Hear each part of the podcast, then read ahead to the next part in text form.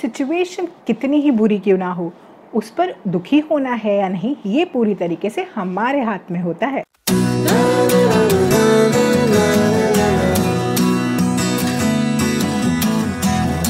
तो शुरू करती हूँ आज की मोटिवेशन स्टोरी एक छोटी सी कहानी के थ्रू तो आइए फिर समझते हैं आज की दुखी होना या ना होना। हमारे हाथों में कैसे होता है? तो एक बार एक शहर में बहुत ही खूबसूरत घर था, जिसके बारे में ये कहा जाता था कि वो पूरे शहर का सबसे खूबसूरत घर है। एक्चुअली उस मकान का मालिक कुछ टाइम से बाहर गया हुआ था। तो जब वो एक दिन वापस आया, उसने देखा आसमान में जाती हुई काली काली लपटे जैसे कोई बिल्डिंग चल रही हो। तो जब वो उसके थोड़ा पास गया और उसने पास जाकर देखा तो उसको अपनी आँखों पर यकीन ही नहीं हुआ। शहर का सबसे खूबसूरत घर, उसका खुद का मकान उसकी आँखों के सामने जल रहा था और सब लोग खड़े होके सिर्फ़ तमाशा देख रहे थे। और उस आदमी को तो समझ ही नहीं आ रहा था कि वो क्या करे। वो हैरान, परेशान, उसको ये नहीं समझ में आ रहा था वो घर को कैसे बचाए।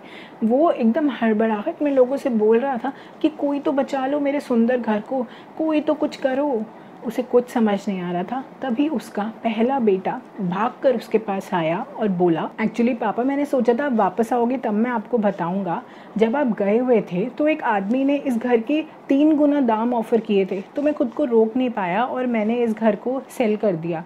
इसलिए मैं आपसे कह रहा हूँ कि आप इतनी टेंशन मत लो, आराम से रखो, चिंता मत करो। तब जाके पिताजी ने राहत की सांस ली। अगले ही क्षण वो बाकी सबकी तरह तमाशे की तरह उस घर को जलता हुआ देखने लगे। इतने में दौड़ते हुए दूसरा बेटा आया। उसने कहा, पिताजी, हमारा घर जल रहा है। कुछ करो। इसको कैसे भी बचाओ। पिताजी ने उससे शांति से बोला, तू चिंता मत कर। तेरे भाई ने उसको पहले ही बेच दिया था। तीन गुना दाम में बिका है हमारा घर।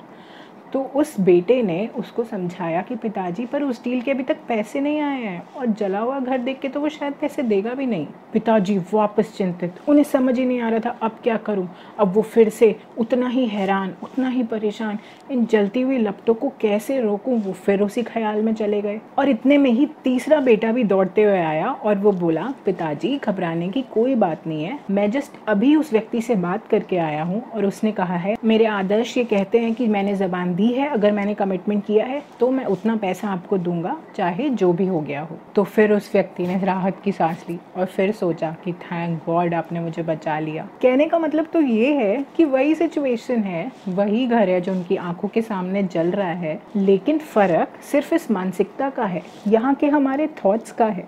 तो अगर आप किसी भी चीज़ से खुद को डिटैच करके देखेंगे तो आपको लाइफ में एक अलग सी आज़ादी महसूस होगी और आप खुद को दुखों से दूर पाएँगे, क्योंकि सारा खेल यहाँ का है।